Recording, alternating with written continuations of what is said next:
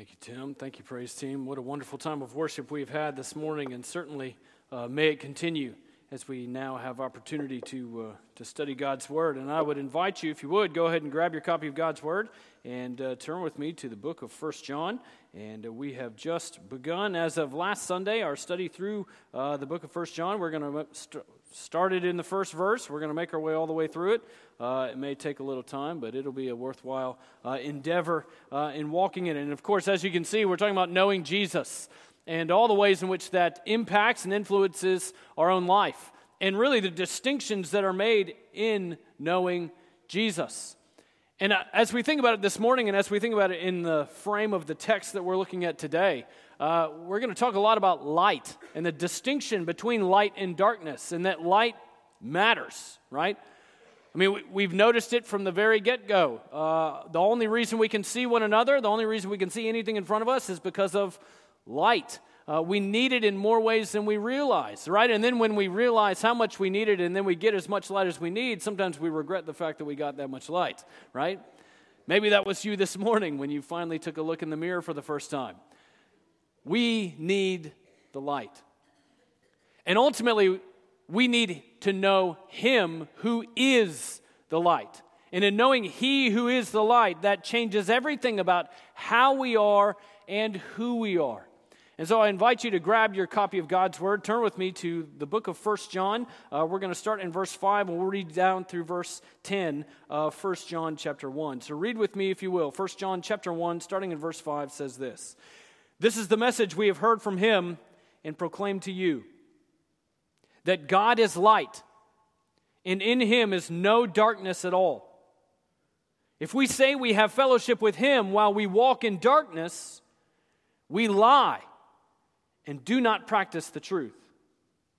But if we walk in the light as he is in the light, we have fellowship with one another, and the blood of Jesus, his son, cleanses us from all sin. If we say we have no sin, we deceive ourselves and the truth is not in us. If we confess our sins, He is faithful and just to forgive us our sins and to cleanse us from all unrighteousness. If we say we have not sinned, we make Him a liar, and His word is not in us. Let's pray together. Heavenly Father, may the light of your word by the work of your Spirit dawn like the noonday sun in our lives today. Whatever else may happen today, Father, may we come away from this passage having seen clearly who you are, how we ought to respond, and what would bring you glory and honor.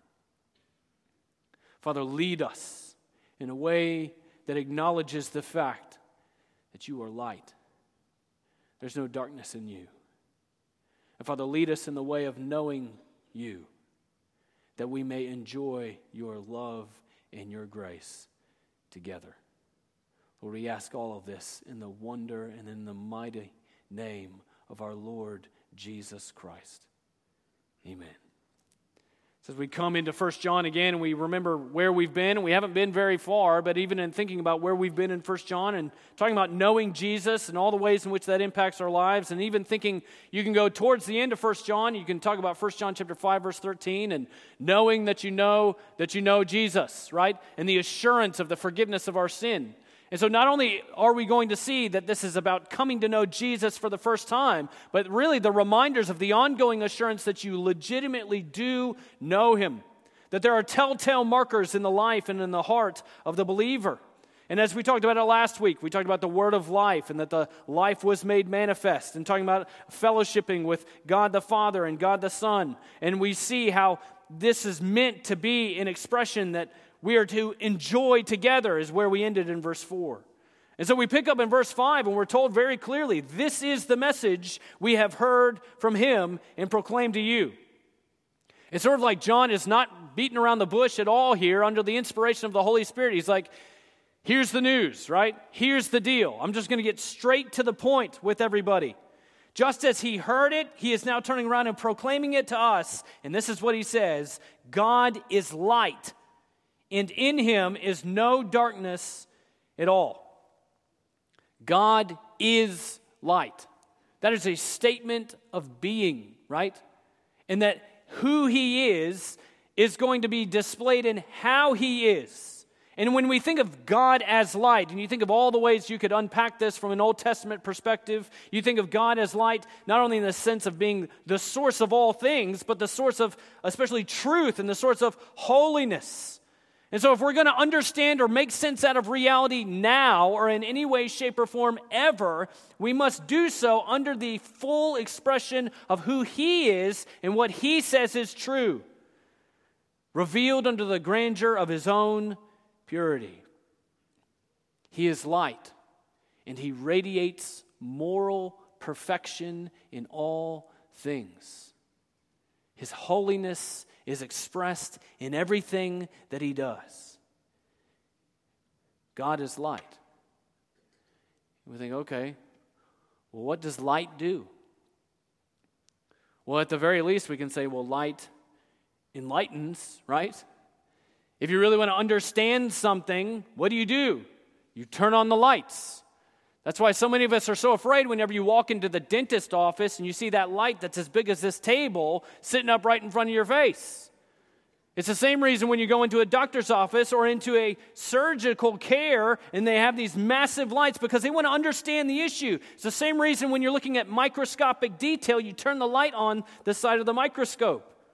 But it's also the same reason when you start to do spring cleaning and you walk down in the basement, you want to figure out how much of this actually needs to go in the garbage and how much of it you just need to hide somewhere. What do you do? You turn on the light.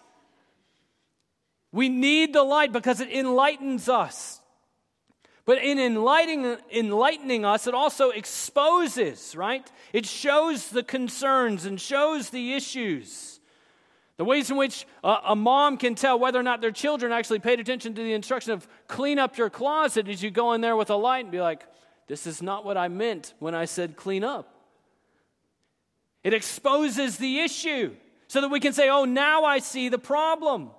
Not simply to point out that there is a problem, but to lead to a solution, which is another way we can talk about light guiding us why we have lights on our front of our car, and hopefully you use them all the time, right? We need these sorts of things. We need a way ahead. We need to know what that looks like. And see, it's interesting even reading this, where we are in First John and thinking about the Apostle John and thinking about all of what he heard and even what we think about reading in the Gospel of John. And you can't help but acknowledge the fact of what Jesus said of himself in John chapter 8, verse 12, where he said, I am the light of the world. Whoever follows me will not walk in darkness, but will have the light of life. See him as he is. That he, and when the light comes on, it's meant to capture our attention. Our gaze is meant to be fixed upon him. But it's not just in the sense of analysis, but in the sense of enjoyment. We're meant to enjoy the light. God is light, and in him is no darkness at all. See, this is different from so many of the other religious expressions that are out there. Many of you have seen the Near Eastern symbol, right? The yin and yang, or you see the little, you know, light and darkness. That, and the full expression of the whole idea is that there's a little bit of light in the darkness and a little bit of darkness in the light. That's not true. Not as we talk about God Himself. You think of even the, the, Greek deities that would have been around in the days of the Apostle John and all the ways in which they would talk about their gods, but they were fallen and they had all a sense of moral depravity and everything else. Here is a full distinction God is light, and there's no darkness in him whatsoever. Nothing in him is corrupted. If you want to know what is right and what is good and what is perfect and what is worth knowing, it is him. You can scratch around with all the investigative journalism that you want, you'll never find any cloak of darkness in God Himself. God is light, and in Him there is no darkness. This is the message. But did you, did you notice that this message is about Him? We're exalting Him. and we respond to Him. This is not meant to prop us up. This is not some sort of self help of, oh, well, you can do a little better. This is saying, no, we need Him.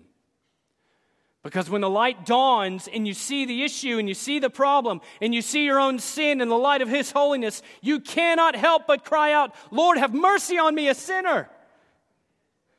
And how refreshing it is to be reading this and that knowing Him is the pathway to clarity. He's the one who is the light. What a rescue we have from all the ways in which people live a life today that is so profoundly self obsessed. To say, this is the message God is light. Look to Him. Live in the light of God. Walk in the light and not the darkness. Because he goes on to say in verse 6, he says, If we say we have fellowship with him while we walk in the darkness, we lie and do not practice the truth.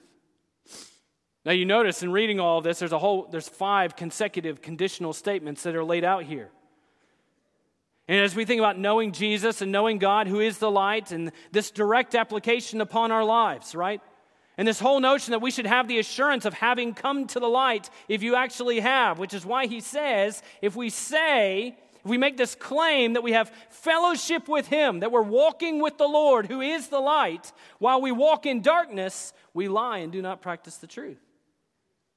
If we're claiming close, intimate fellowship with him, and there's no semblance whatsoever that he's having an influence on you at all, saying that those two things can't work. I mean, we, you can send your kids off and they can spend five minutes with somebody who's a bad influence. They can come home and you can be like, Where'd you learn that? You mean to tell me if you spend time with the Lord that He's not going to influence you? He will. It doesn't mean you're sinless, but it may mean you sin less. If we say we have fellowship with Him while we walk in darkness, we lie and do not practice the truth. The whole, the whole picture of walking here is a pattern of life.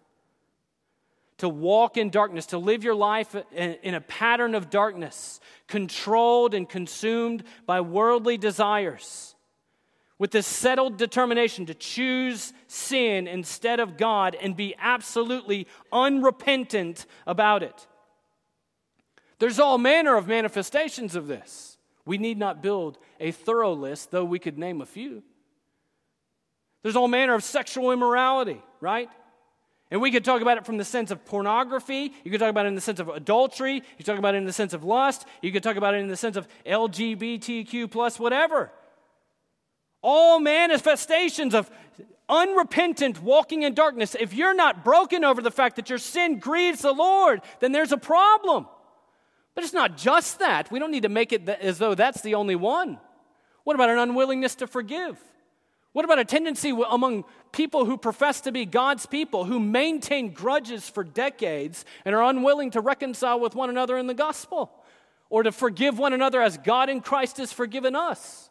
What about all the manifestations of our own greed and covetousness, all the ways in which we whitewash our own lies?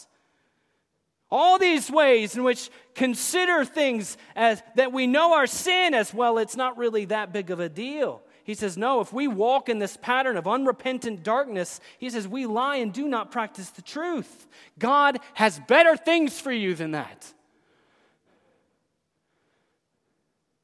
It's not that your walk saves you, but your walk indicates what road you are actually on. That's the way Jesus talked about it at the end of the Sermon on the Mount. There's a narrow road that leads to Him. Wide is the path that leads to destruction. You should know today which road you're on so that you may know how to respond to the God who is light.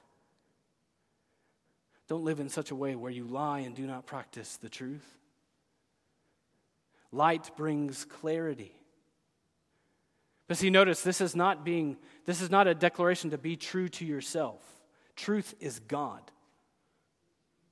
Does my life display that I know Him? Is your life a practice of the truth? And maybe you're reading this, and maybe we've come this far. We've come a couple of verses today, and you're like, man, this is pretty severe. This is pretty weighty, heavy stuff. He's coming on pretty strong here, isn't he? Well, the stakes are eternally high. We don't mind it when the doctor walks in and he's got rather stern news to say. He's like, you either do this or you're going to have you're going to face death.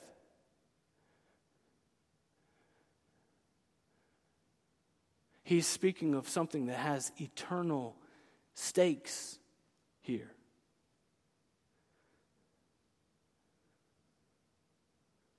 If we say we have fellowship with Him while we walk in darkness, we lie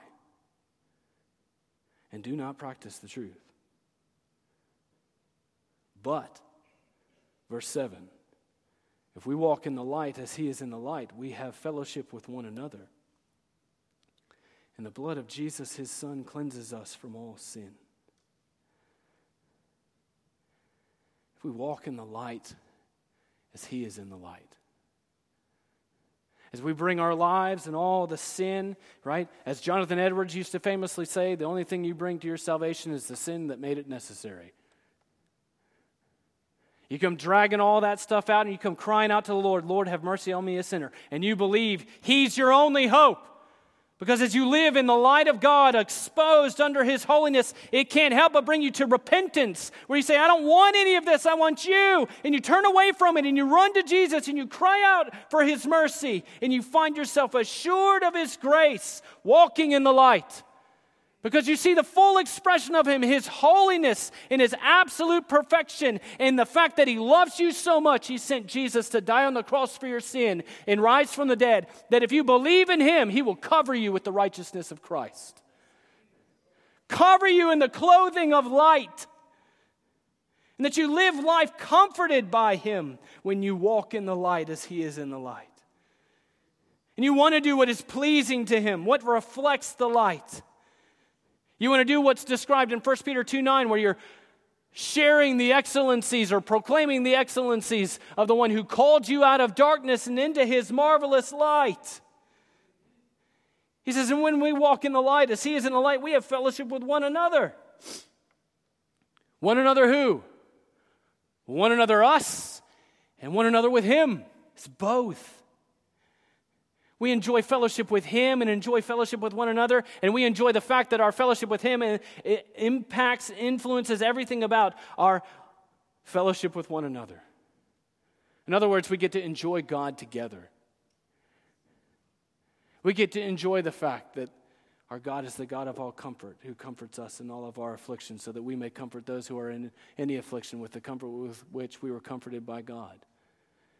He meets us in our time of need. And he's like, I don't understand why I'm going through this. I don't understand how hard this is. I don't understand what you're doing, but Lord, teach me and comfort me. And he comforts you, and his grace is sufficient in those moments. And immediately you turn around and you see somebody else in the same place you were. You say, Lord, I see it now. That's how he is with his love. We enjoy his love together. We enjoy the fact that His grace is sufficient and that His mercies are new every morning, and we turn around and we share those and encourage one another in them. He says, if we walk in the light as He is in the light, not only do we have fellowship with one another, He says, the blood of Jesus, His Son, cleanses us from all sin. And to even bring up the blood of Jesus, He's making the clear point that the only hope of our forgiveness is substitutionary atonement. God in the flesh had to die in our place as our substitute. You go back through and you trace the, all the lineage of the Old Testament sacrificial system, and without the shedding of blood, there is no forgiveness of sin. And Jesus, fully God, fully man, came in the flesh as the Lamb of God, slain for the sins of the world. Came to endure our punishment in himself, that through faith in him we would be rescued from the wrath to come. He said, if we walk in the light, we have the, the, the assurance that the blood of, the of Jesus, his son, cleanses us from all sin. We like things to be clean. And I think we may even like this word cleanse better than we like this word clean. He cleanses us from our sin. This sense of removal of what is filthy, but also the sense of restoring what was broken. You think of whenever you cleanse that dish after Christmas, right? Maybe you, maybe you finally got rid of your Christmas leftovers or whatever else that were hanging out in the back of your fridge yesterday, right? And you're dumping them in there and you're looking at that pan and being like, I'm not sure there's any hope for this thing. But what do you do? You go to cleansing. Why? Because you want to restore it to what it was when it was brand new. And you think of our sin and our sin nature, and uh, in Adam, we all fell, and the, all of the effects of sin on our lives individually, not only in how we are, but in how we act as well. And you think of the image of God in us, and you think of the cleansing power of Jesus, not only to justify us through faith in Jesus, crucified and risen from the dead, but to sanctify us, to make us ever increasingly more like Him. It's amazing to read this. Look at what God does. Now, be careful how you read this. Because John is not saying that the cleansing is conditional upon your walking in the light. Your walking in the light is evidence of cleansing. We are not saved by our works. We are saved by grace through faith. It's a free gift of God so that no one may boast. But the reality of that grace at work in our lives bears out, at least in some part, in cleansing. We're clean. And then when you're clean, you don't mind walking in the light, do you? When you're dirty, you sneak in the back. When you're clean, you walk in the door and say, Hey, mom, I'm here. When you're dirty, you say, I got to get cleaned up first. Where are you today? And see, maybe, maybe some have spent your life. It's as though you're huddled over a sink trying to scrub the stains clean, and you just can't. They won't ever come off. Because you've been trying to do it on your own. Instead of coming to Jesus to cleanse you. May the light dawn on us today. We can't fix it, but God has made it so that you don't have to. He will when you trust Him. Live in the light of God. But not only does that mean we ought to walk in the light and not in the darkness, in living in the light of God, we must respond to the reality of sin with confession and faith. Because he says in verse 8, he says, If we say we have no sin, we deceive ourselves, and the truth is not in us. Living in the light means we're going to have an honest assessment of reality. It means you're going to see the stains, you're going to see the blemishes, you're going to acknowledge the fact that they are there. Because in the darkness, you can hide all sorts of things. You can cover up the dirt. You don't even have to sweep it under the rug because there's not any lights on. Doesn't matter. But when the light dawns, when you're living in the light, you see things as they are. He says, if we say we have no sin, we deceive ourselves and the truth is not in us. Now, notice this is different from what he says in verse 10. In verse 8, he says, if we say we have no sin. In verse 10, he says, if we say we have not sinned. In verse 8, he's dealing with the sin nature. The fact that we have a sin nature, we have fallen in Adam. We've all fallen. We have a, a sin nature that has influenced the way in which we think and make decisions, the way in which our emotions work, all these things. And see, many people spend their entire lives trying to convince themselves of this declaration. If I can just convince myself I don't have any sin, then I won't have any problems. And see, this is expressed in all manner of different ways. Some people just want to have a high opinion of themselves. Now, I hope you would never say that you radiate moral purity like the Lord Himself, but hey, the bounds of human arrogance know no bounds.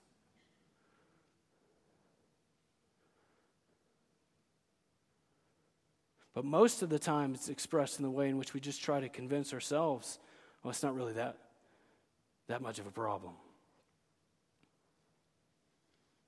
That's not really the main issue. That's not really why I need to come to Jesus. I just need to come to Jesus because I need some money. I just need to come to Jesus because I need a little pep talk.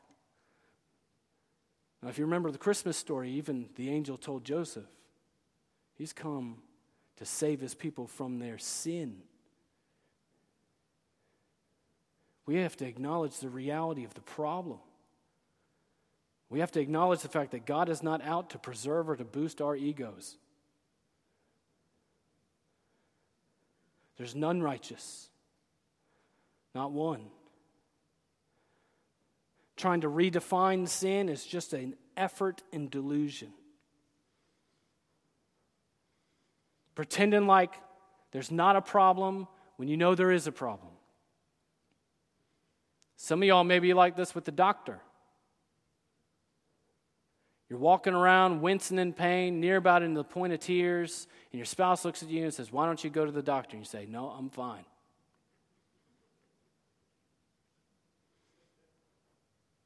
No, you're proud. But see, that's how most of us are as it relates to Jesus. Or we'll say, well, it's not really as bad as somebody else. And so we try to dismiss it, or we say we have no sin on the basis of comparing ourselves with somebody else. Well, I'm not as bad as so and so, so it's not a problem. But that is absolutely ridiculous. That'd be like being in a hospital room and you're listening to the doctor and you know that the person in the room next door to you is sicker than you are, and you say, Well, since they're sicker than I am, I don't need any medical treatment. That's insanity. Hopefully, you would never do that.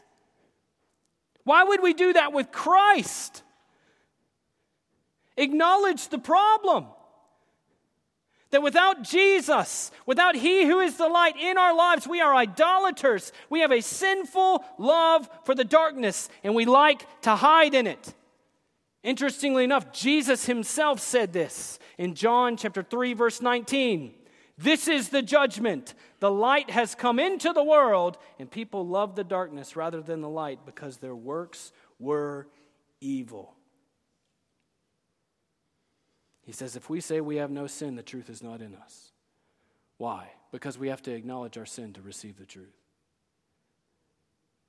We have to admit it is a problem. And that it's not their problem or that problem over there or that person's problem over there. It's me. Your biggest problem is you. My biggest problem is me. And we come to Jesus and say, Here I am, Lord. Don't arrogantly refuse the remedy.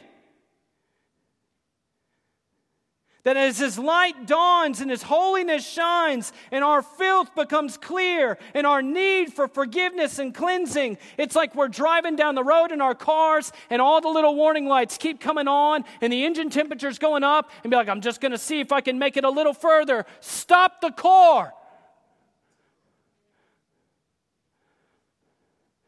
Pick up the phone and call for help. Maybe that's where some of y'all are today. Every little indicator in your life is going off. And God, in His mercy, is warning you stop the car and call on Him. Because the next thing He says in verse 9, He says, If we confess our sins, he is faithful and just to forgive us our sins and to cleanse us from all unrighteousness. To confess our sins is to take responsibility for them. If you wanted to use the old vacation Bible school gospel illustration, right? ABC, what's to start with? Admit, right? Admit that you're a sinner. Willing to acknowledge it's me, it's mine, it's my fault, it's not somebody else. The devil didn't make you do it, you did it. It's your own sin. And so we, we confess it, we, we say, This is mine. And then we're being encouraged and told to give it to the only one willing and able to do anything about it. He says, if we confess our sins, if we look at reality and say, Yes, Lord, I have sinned against you. I'm sinful in heart, I'm sinful in action, and I need you. If we confess our sins, look, He's faithful and just to forgive us our sins and cleanse us from all unrighteousness.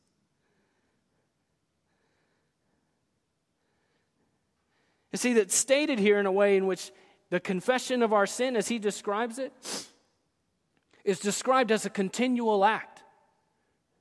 Which means there's a moment of salvation where you do that for the first time and you bring your sin before the Lord and you say, Lord, forgive me, a sinner. And, in, and through faith in Christ for that first time, you are justified and made right with the Holy God. But see, the fact that this is meant to be an ongoing thing is a reminder that grace is meant to be continually enjoyed. Because just because you trust in Jesus as your Savior and Lord at the outset doesn't mean that you're sinless, right? Just ask anyone in your house. So we constantly come back, Lord, and we constantly are reminded His grace is more than enough. We constantly come back with something else, Lord, Lord, my attitude today, the way in which I thought about it, the way in which I, I did this, the way in which I can't I don't even understand it. It's like the more you know Christ, the more you walk with Him, the more you walk in the light, the more you see the reality of your own sin, and the more you enjoy the grace of God that if you don't come to an, an, acknowledgement of the reality of your own sin, you'll never fully enjoy the grace of God as you ought. So that when we are reminded, yes, I deserve death and hell, but the free gift of God is eternal life in Christ Jesus, my Lord. And so you read that, you can't even hardly hold back the tears. And when you're making your way to work and you think of, you know, all the things that you went through over the past week or whatever else, and you're like, man, that's terrible. Or you're reminded back, or even you, you hear the whispers of the devil and it's not enough and you'll never be enough. You're con- you deserve condemnation and everything else. And you're reminded of those wonderful words from Romans 8 1 there is therefore now no condemnation for those who are in Christ Jesus. And see, the whole contingency, the whole basis for the assurance of the forgiveness of our sin is not on us, it's on Him. It says, if we confess, our sins, He is faithful and just to forgive us our sins and cleanse us from all unrighteousness. Our hope of forgiveness and reconciliation with God is rooted in His ability, in His character. He is faithful to His promise. We sang about that a moment ago. He's always faithful. He promised from the very outset, even as he, Adam and Eve were being forced out of the garden, he told them there's coming a day where the serpent will have his head crushed. He set up the whole sacrificial system all along the way, pointing to the reality there's coming one, the suffering servant, the Lamb of God, who will be slain for the sins of the world, and that through faith in him, the faithful God made manifest in the Son, Jesus Christ, we will know forgiveness of our sins. But see, God is also just, which means nobody gets away with it. So your sin is either punished in Christ on the cross or you're going to take it on yourself. That's what it says, in fact, in Romans chapter 3, verse 23. The wages of sin, excuse me, all have sinned and fallen short of the glory of God. He goes on to unpack that, and you get down to verse 26. And he says, God is both just and the justifier of the one who has faith in Jesus. What does that mean? That means God is just in the fact that sin is punished. But if you have faith in Jesus, your sin was punished on the cross. God is just. But God is the justifier of the one who has faith in Jesus. He is faithful and just to forgive us our sins, to forgive us for all this baggage that we drag around and try to pretend like it's not an issue when we know good and well it is, to forgive us our sins and all these things that beleaguer us and drive us crazy, and we want to hide and we want to pretend like it's not there and all these things. And he says, No, no, no, no. Bring it out into the light and have forgiveness. Run to Jesus for his mercy. And then not only does he say forgiveness, but cleanse us from all unrighteousness. Transformation. Get rid of that aroma. Get rid of those stains. Get rid of all that grime. All those reminders of failure and haunting memories. Where all you say is you look in the mirror and say, I'm not good enough. Lift your eyes to the light and be reminded, He is good enough, and He did it already. Look to Him in faith. You can't cleanse yourself, and you don't have to. You cannot stain your life beyond Jesus' cleansing power. No one else's sin inflicted upon you can stain your life beyond Jesus' cleansing power. Come enjoy this loving life laundromat of Jesus. Come live in the light of God and enjoy the forgiveness of sin and the cleansing from all unrighteousness. Admit the reality and enjoy His love and His grace. And be warned lest you still linger in arrogance. He says in verse 10 if we say we have not sinned, we make him a liar, and his word is not in us. Human pride is ugly and absolutely ridiculous.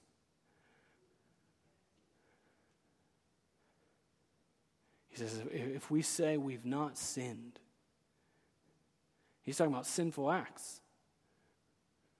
Moments of pride. You ever had one of those?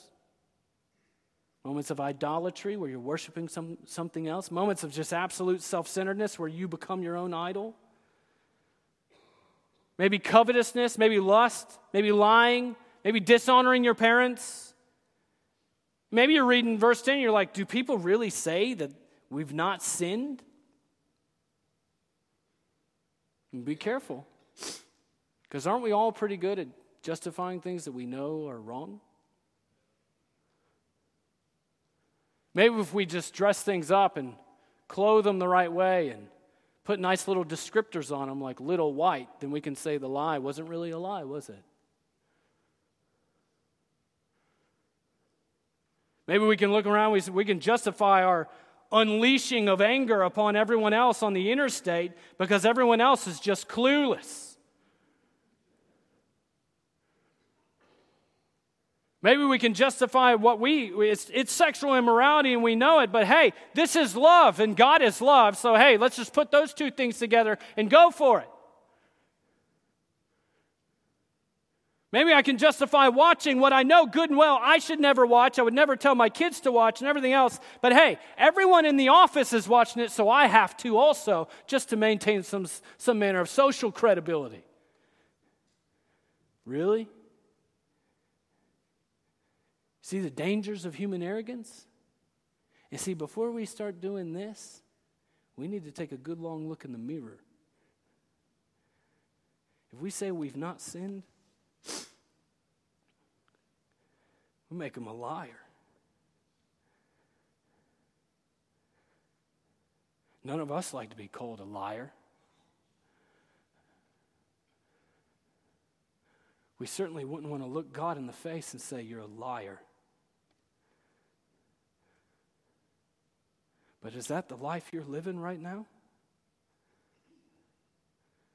You know good and well there's none righteous, no, not one, and that includes you.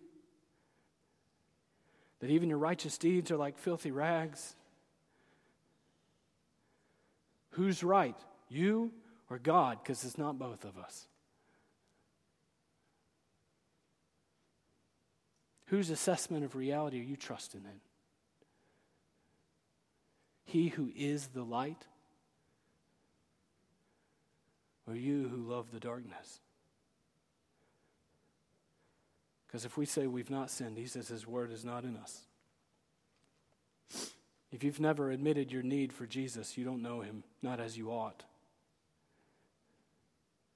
If you've never looked at your life and say, I need forgiveness of my sin from the righteous and holy God, you don't know Jesus as you ought. You may know who he is, you may know something about him, but do you know him as Lord and Savior? Make sure his word is in you, the truth the gospel.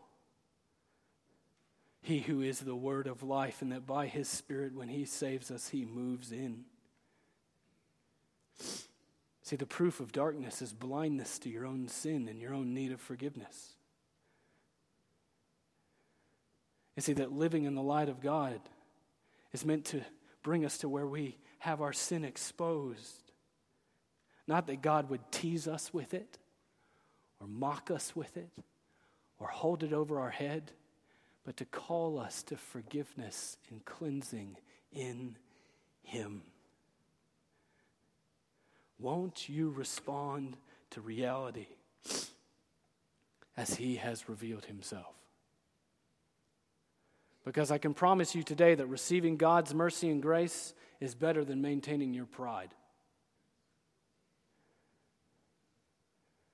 Receiving His love and forgiveness and, cleansing by faith as a free gift is a whole lot better than walking out of here with an ego. Come to Jesus. Come enjoy His cleansing. Stop trying to convince yourself of a delusion. All of us are sinful. All of us have sinned and fallen short of the glory of God. All of us need Jesus.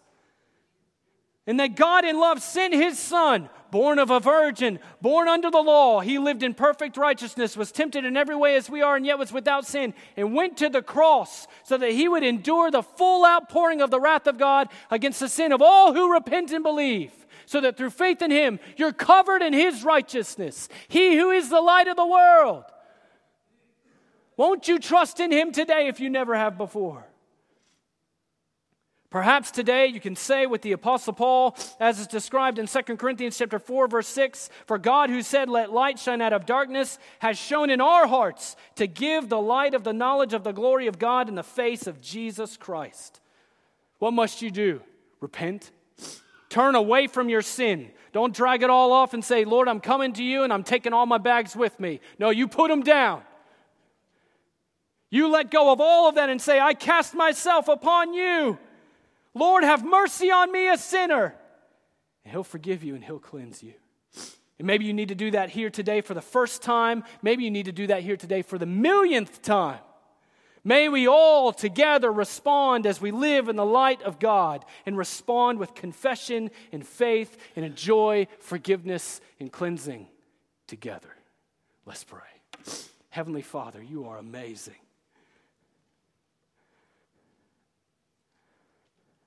God, let your light dawn. Where we have so hidden. Let us know that there is nothing hidden from your sight. For the person who's here today, who's hiding in the darkness,